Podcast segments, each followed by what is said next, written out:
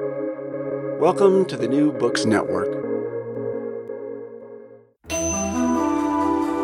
This is the Nordic Asia Podcast. Welcome to the Nordic Asia Podcast, a collaboration sharing expertise on Asia across the Nordic region. I'm Duncan McCargo. I'm director of the Nordic Institute of Asian Studies, and I'm a professor of political science here at the University of Copenhagen. It's my great pleasure today to be joined on the Nordic Asia podcast by one of my distinguished predecessors as director of NIAS, Jørgen Delman, who's recently retired as professor of China Studies at the University of Copenhagen, but remains extremely active in the field. Jørgen Delman, welcome to the Nordic Asia podcast. Thank you very much for inviting me. So, this is a, a, great pleasure.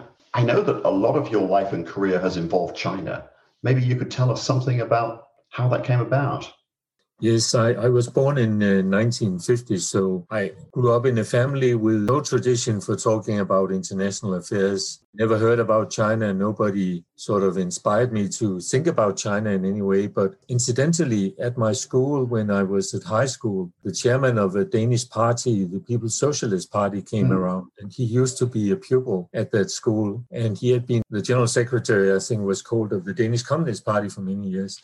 Right. In that capacity, he visited China in the late 1950s, and he actually wrote a book about his experiences. And he, amongst many other things, he talked about this experience when he came to the school. And I thought, him, that sounds interesting. Mm-hmm. I thought, I, of course, I had some information about China. I knew what was that something was happening in China. It was different in, in many ways from what happened in the in the Soviet bloc in Eastern Europe and uh, I was not particularly attracted to that. But still, I was a young man. I was sort of on, on the left wing, and this chairman of this new party actually represented some some of the ideas that I, I liked to hear at that time. So I thought, well, it was quite interesting. Maybe I should do something about China. And then right. I wrote a, a paper in history, I think, about China. I've forgotten what it was about, but it was the f- first time ever that I thought about China in a more systematic way. But then I, I put it away again and put it on the shelf. And uh, I decided to study English language and literature mm. because I came from an Anglophile family for obvious reasons. My parents had been young people during the war, and there was a general Anglophile mode in Danish society at the time. So I thought that could be interesting. So I came to university in 69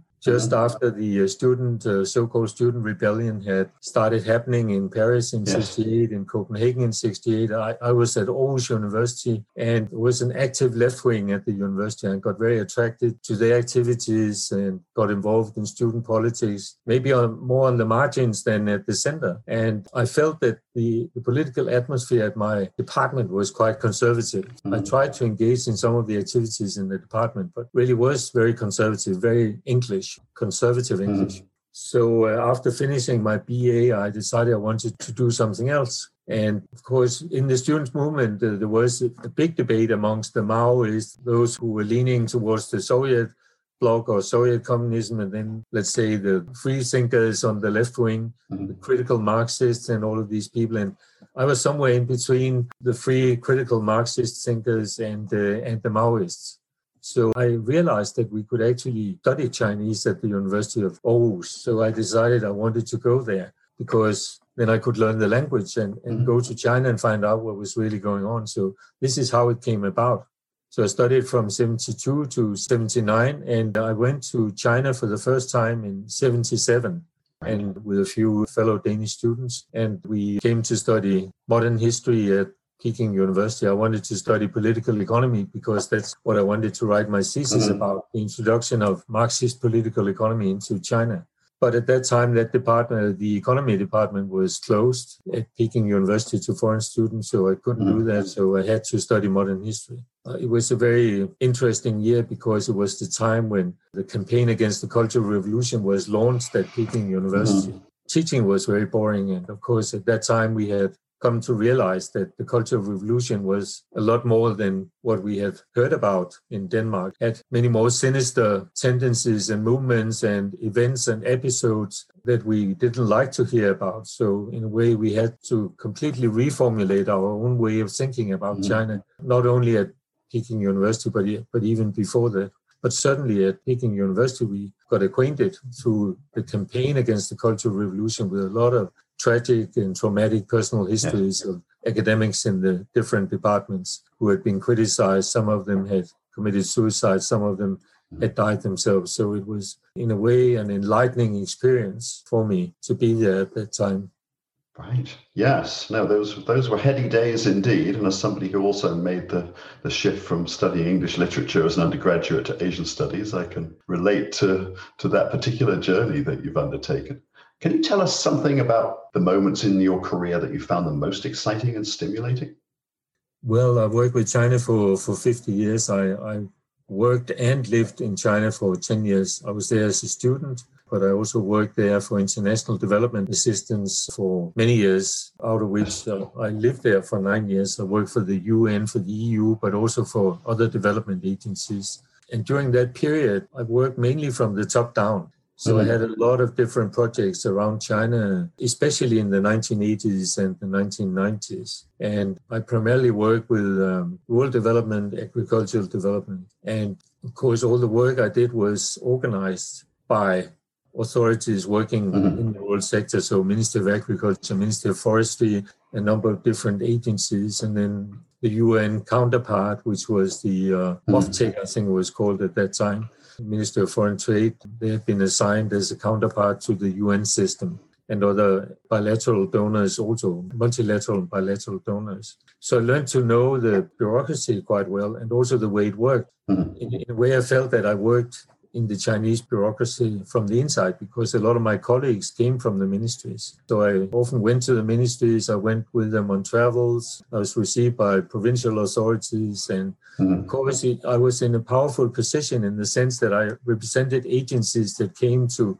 work with China on promoting change, but we also came with money. And there was a great interest in China during those years to learn from outside. And this maybe was one of the highlights of all, all these experiences right. that I understood that there was a curiosity, the drive for knowledge in Chinese society that I had never realized was there before because let's say in our, our study programs, we had learned that China had been closed. It was not interested in what was going on outside China ever since the Ming Dynasty, in fact. And all the efforts of the Chinese Empire was to keep the foreigners out, right? And suddenly right. we were, yes. I was there right at the beginning, and they only yep. wanted to talk to foreigners and learn from foreigners. Mm-hmm. And I organized a lot of different experts from UN agencies in, in, many different fields to come to China to give advice and to organize courses. And so this was a really uh, quite enlightening period for me. But I also came to do a, a lot of field work and uh, mm-hmm. I visited lots of farmers, especially,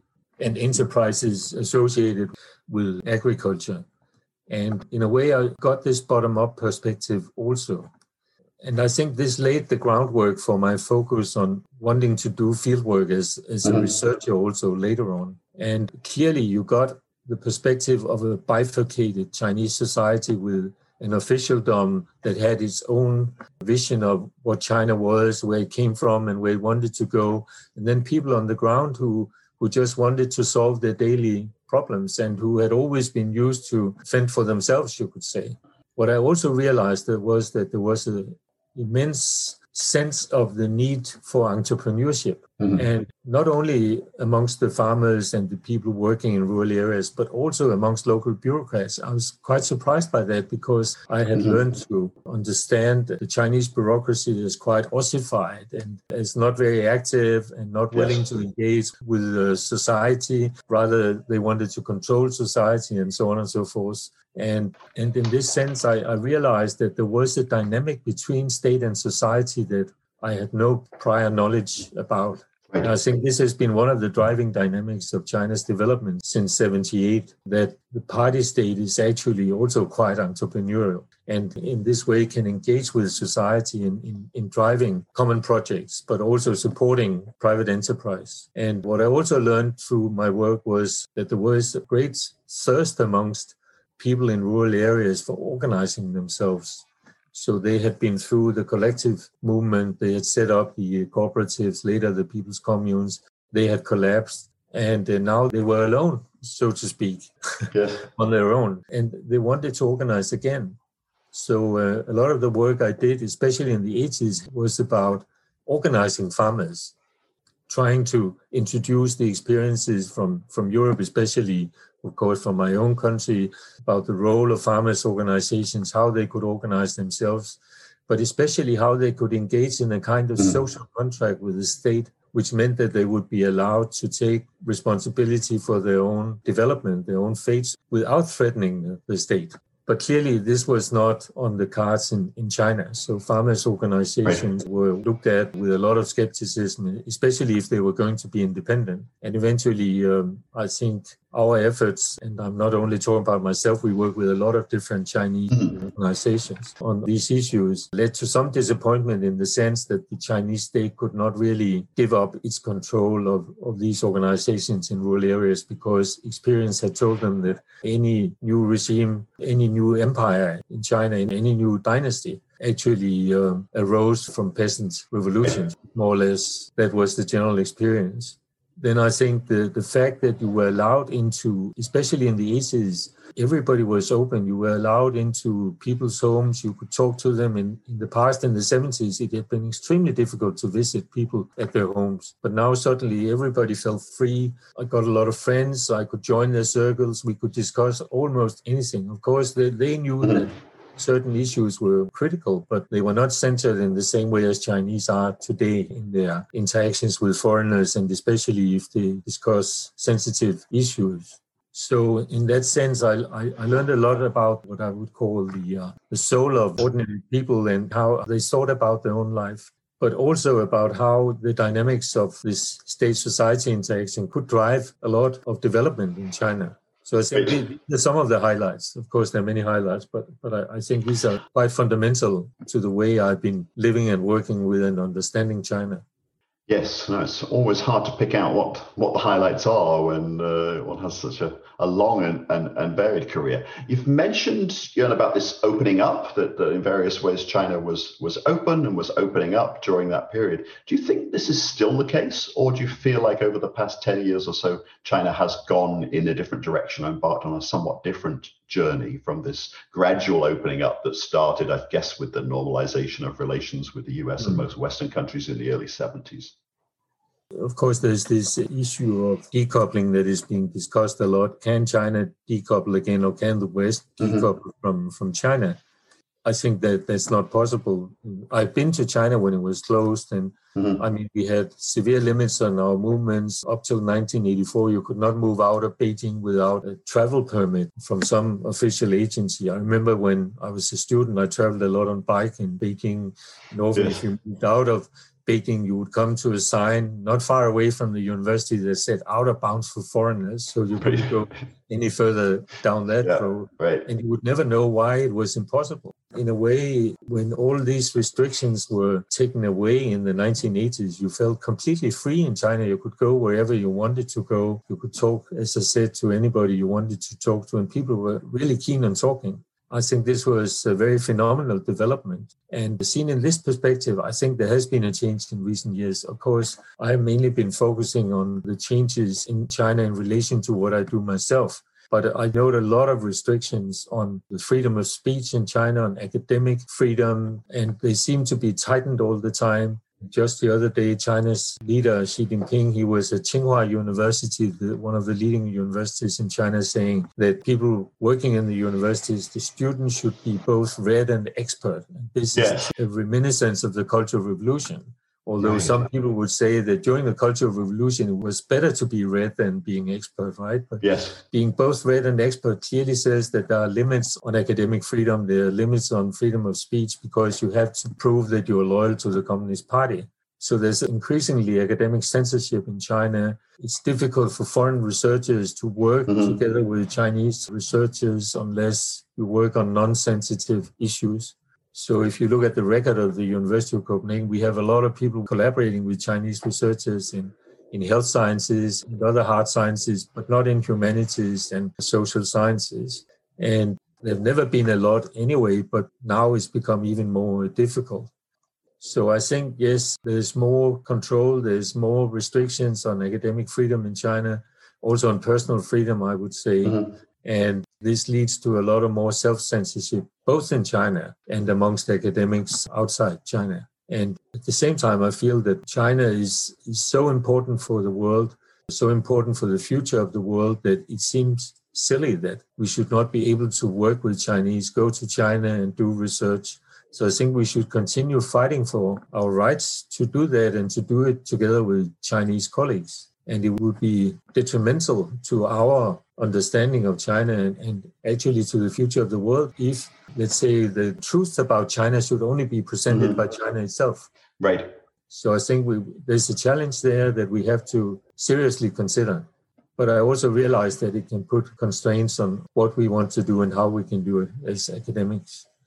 Right. No, it's an enormously difficult problem, but as you say, to, to remain engaged and to continue collaborating is so incredibly important in, in mm. these times. And also, it seems as though your career sort of corresponded with a golden era for China studies, with the opportunities that you had that might be harder to replicate for people coming into the field at the moment.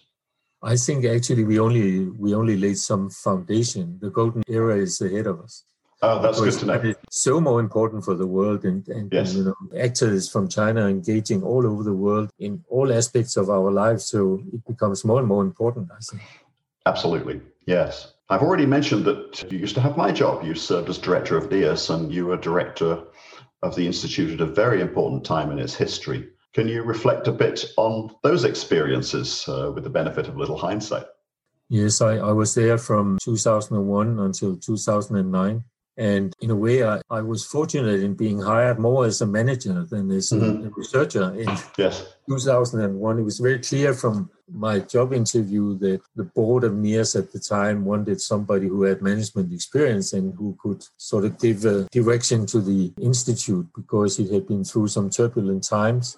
Yes. And I did have some research background, of course, let's say a small track record in, in research, but quite limited in my personal opinion, because I had been working uh, in, with international development assistance, both as a consultant and later as a manager for many years. And, and I think it was really my management background combined, of course, with this limited career in research that was attractive to NIAS board they thought that there was a need for a clear strategy for, mm-hmm. and the clear Nordic perspective. So the stakeholder community did not want to see NIAS as a competitor, in, in, mm-hmm. especially in research. Rather, they wanted what in the system is called Nordic Nytte or Nordic usefulness. Yes. Right.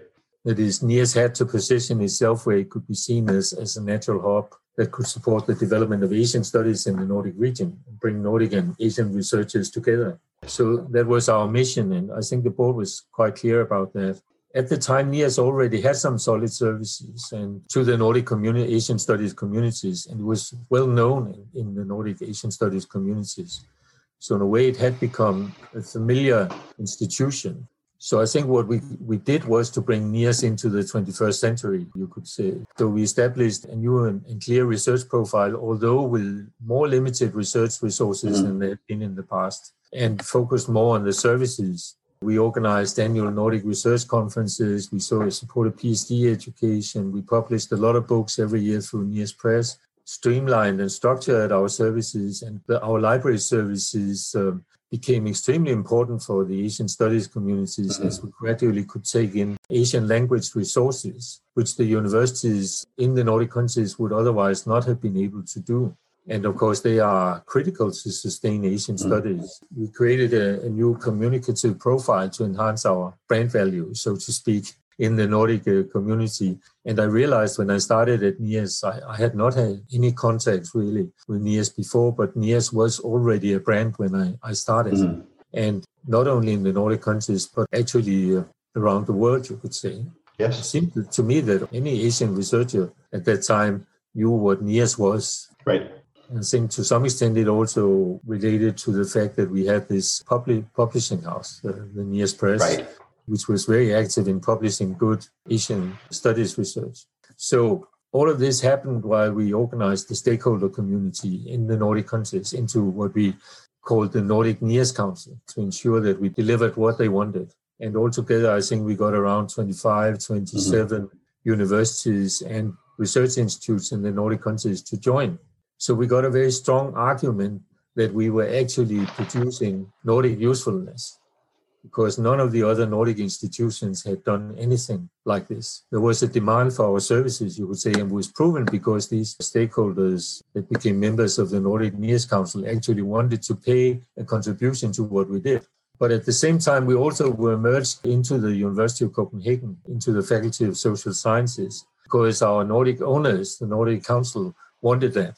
This was good in some ways because we came under a more strict management regime, you could say, an administrative regime, but it also sends uh, mixed signals about our independence to our Nordic partners. So we continuously had to negotiate, let's say, the brand that we didn't become a brand of the University of Copenhagen. We were still a, a Nordic brand. So at the end of my tenure, it was quite evident that it was difficult to keep up with the funding needs. Nordic funding declined. They kept cutting our core funding. And we did get a lot of independent funding, but not enough. And of course, not enough to sustain a continued research mm. environment. So the research profile of NIAS was weakened during those years. I, I think we had good researchers, mm-hmm. but overall it was weakened. But I don't think our Nordic stakeholders actually minded that because at the same time they were becoming stronger in Asian studies. So they were really looking for NIAS as a provider of different kinds of services. During the period, I participated in a lot of interesting research projects and consulting and service projects also. And I managed to bring my own research career to life again, you could say. And uh, incidentally, one of my own projects that related to state business relations in China. In 2007, I worked with a Chinese colleague to do research on a, on a politically active entrepreneur in Hebei province, China. I was sort of interested in state business relations uh, at that time before I'd been interested in state farmer relations, but I, I sort of moved my interest. And this this person was very active politically in, in China, and he, he went to jail at, at a certain point for let's say criminal accusations against him, but clearly because he was politically too active and too critical of policies in rural areas in China. But he, he managed to be uh, released and he came back to his enterprise. It was not closed down or sold off as it often happened at the time to others to sort of quell this critical voice. And we took a perspective of individualization and sub-political agency as a guide for our project. The project led to publications also in Chinese, and actually mm. one of them in a book that was edited by this entrepreneur himself and published by the State Council's Research Center for Reform. So in a way, he had been become accepted by the political establishment again. But then last year, he was arrested again, and I just got a call from an a journalist from South China Morning Post the other day who wanted to interview me about this uh, person and, his mm-hmm. history. And so I'm, I'm going to do this on Friday. And I think it's interesting how your research career can also follow, or your research results can, can actually lead to this kind of engagement with press uh, at a much later stage. And I've seen that with a number of my research projects that they also lead to a lot of dissemination, you could say, in the press, which I, I find very interesting. Yes, and I've had similar experiences myself, and I must say that many of the things you mentioned in relation to, to um, you obviously set up a lot of the structures that we're operating with at the moment at NIAS, and many of those same questions and dilemmas about the balance between services and research and, and the different stakeholders still very much alive and with us today. One of the things that's really intriguing for me as somebody who's moved rather recently to the Nordic region is I keep getting the sense, I'm sure it's not just my imagination, that people in the Nordic region feel this special kind of affinity with or interest in China and sort of vice versa. Where does this sort of almost emotional connection between the Nordic region and China come from? Well, I'll try to give you an explanation. I did my PhD in from 1988 to 1990, and I looked at the agricultural extension system in China. And one of the external examiners on, on the PhD thesis was Tony Saich, who is now a professor of Chinese politics at Harvard. And he said at the time, uh, you know, you Nordic folks seem to have a special way of doing China studies with lots of fieldwork. I think that, that was true. I think this curiosity came out of the left wing critical turn at the universities in the 60s. So we got interested in society. And in the 70s and 80s, people went to China and threw themselves into the Chinese melting pot. And uh, they did that from Denmark, but also from other Nordic countries. And every, everything seemed to be possible at the time, as I've just talked about. And you could talk to anybody, you could travel anywhere, you did not need research permits, and you seemed to be able to do almost anything that you wanted to do. This is one part of the explanation, I think. Then in the Nordic countries, we also have a, a long historical tradition in sinology. And we had some very good sinologists in the, in the Nordic region that were trained by the uh, grandfather of sinology in the Nordic countries, Bernhard Karlgren. But then in, in the 70s and, uh, the 80s, we set up our own area studies programs, and uh, they seem to be quite attractive to students. And the language was the key. So I, I, think this has also been important for the development of the interest in China in the Nordic countries, that there has been a strong emphasis on the need to master the Chinese language. So uh, even more than that, as far as Denmark is concerned, I think there has always been a strong interest in China, at least for mm-hmm. the last 300 years. And we've traded with China since actually the 17th century, late 17th century. We had a right. lot of cultural contacts yeah. also when the missionaries went there a lot of people wrote and talked about China over the actually the hundreds of years. Then later, the communists and left wingers were interested in the Chinese Revolution and the experience with building a socialist society after 49, like myself. People mm. traveled there out of political interest. Then came Danish investments, imports, exports, tourism, new cultural exchanges. And all of this actually is people to people exchanges, right? So I think the, the foundation for the Danish interest in China is built on these people-to-people exchanges, where of which, let's say, the academic exchanges have not been that important until recent years. But these people-to-people exchanges set a, a strong foundation for the academic exchange and also the ways we do our work. And personally, for example, I work with a lot of Danish companies who, who wanted advice on how to do things in China and, and all of this. I think my all of my colleagues have been doing this in many different sectors. And at the same time, we had no competition. So the mm. disciplines, as we call them, social science disciplines, uh, were not really interested in China. And nobody bothered about China until recent years. And it has been very difficult for the disciplines to actually bring up people who also master Chinese. Yes. There, have been people, of course, but they don't get employment in the disciplines, at least not in my university, which I, I find quite strange, actually, because the American model which we have modeled our area studies mm-hmm. on, is that you, you need a good disciplinary background combined with the language competencies in order to study a specific region or, or country or aspects of it. So I think there are many reasons for this particular affinity uh, to China. Right. Yes, it is. It is certainly an interesting thing, and that very strong language tradition clearly is is somewhere at the core of it. You've worked on quite a wide range of areas academically. Where do you think your most important academic contributions lie?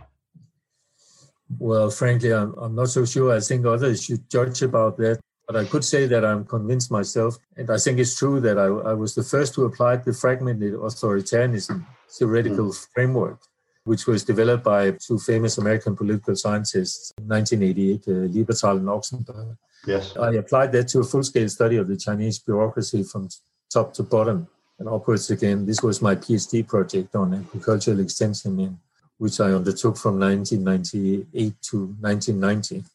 And secondly, I've studied China's agricultural reforms intensively. I've written a lot about them. Especially, I was interested, as I said, in farmers' organizations. So actually, the institutional framework of the agricultural reforms. Thirdly, I, I, took up Chinese climate and renewable energy politics uh, quite early back in 2007, actually on assignment for the Nordic Energy uh, Agency, which is uh, another agency under the Nordic Energy Research, under, under the Nordic Council. And from, from then on, I had a primary interest in China's climate politics with a focus on renewable energy and energy politics in a wider sense. So I moved from there to study energy governance in China, also at quite a, an early stage. So I think I've contributed something to understand the way that the Chinese party state is adapting itself to a highly complex political agenda. But I, I think that my academic work has also helped my consultancy work and, and vice mm-hmm. versa. Mm-hmm. So I've been yes. project director of a number of large scale development projects that were in need of some sort of turnaround. And I think I achieved that through collaboration with good colleagues. on the ground in the countries where they were in China, in Russia, in Peru. I also worked there in Mozambique. And I think that my academic experience helped me a lot to achieve that. And then I have used those experiences in my teaching also. So in that way, the, let's say the two legs of my career have been fruitful mm-hmm. in benefiting each other. Right. There's clearly a lot of complementarity there and how your various interests have, have come together. Technically, you retired, Jørgen, uh, recently, but I know in practice you remain extremely active. What are you working on at the moment?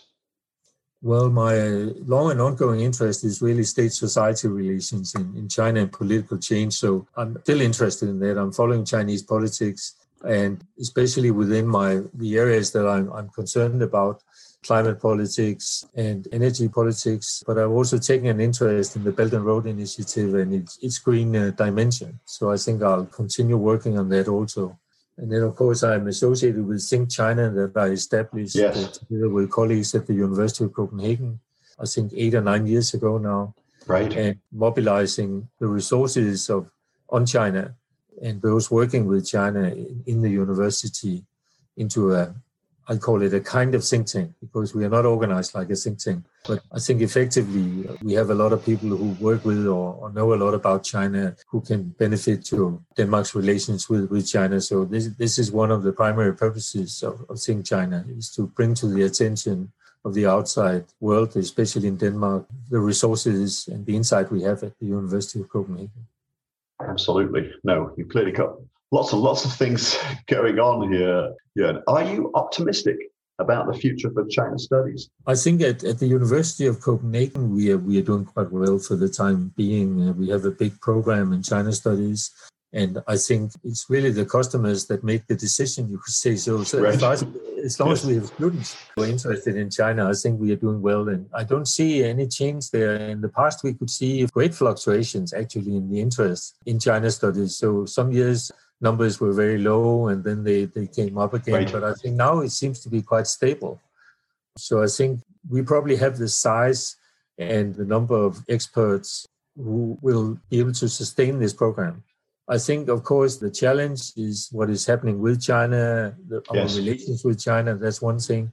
The other one is what, what happens at the disciplines, if they will really ever take up China as a core interest in the social sciences so I think maybe in the future we will see a need for stronger collaboration between the disciplines and the China Studies program to maintain the quality and also to maintain the, the scope of these programs. But I think it's possible. So in that sense, I'm quite optimistic. I know there are colleagues around the world that are less optimistic about the China studies programs, but I, I, think for the time being at the University of Copenhagen, especially because we are placed in, in a department that has a number of these area studies programs, I think right. I'm quite optimistic about the, the future. Also for the employability of the candidates. So as long as the, the students are interested, I think we, we can sustain. I think that's a great note on which to end this conversation. Thank you so much, Jørgen. It's been fascinating to hear about all your experiences with China, your time at NIAS, and your thoughts, especially about the future of China studies in the region. I'm Duncan McCargo. I'm Director of the Nordic Institute of Asian Studies and Professor of Political Science here at the University of Copenhagen. And I've been in conversation with Jørgen Delman, the recently retired Professor of China Studies here also at the University of Copenhagen. Thank you for joining the Nordic Asia podcast, showcasing Nordic collaboration in studying Asia. You have been listening to the Nordic Asia podcast.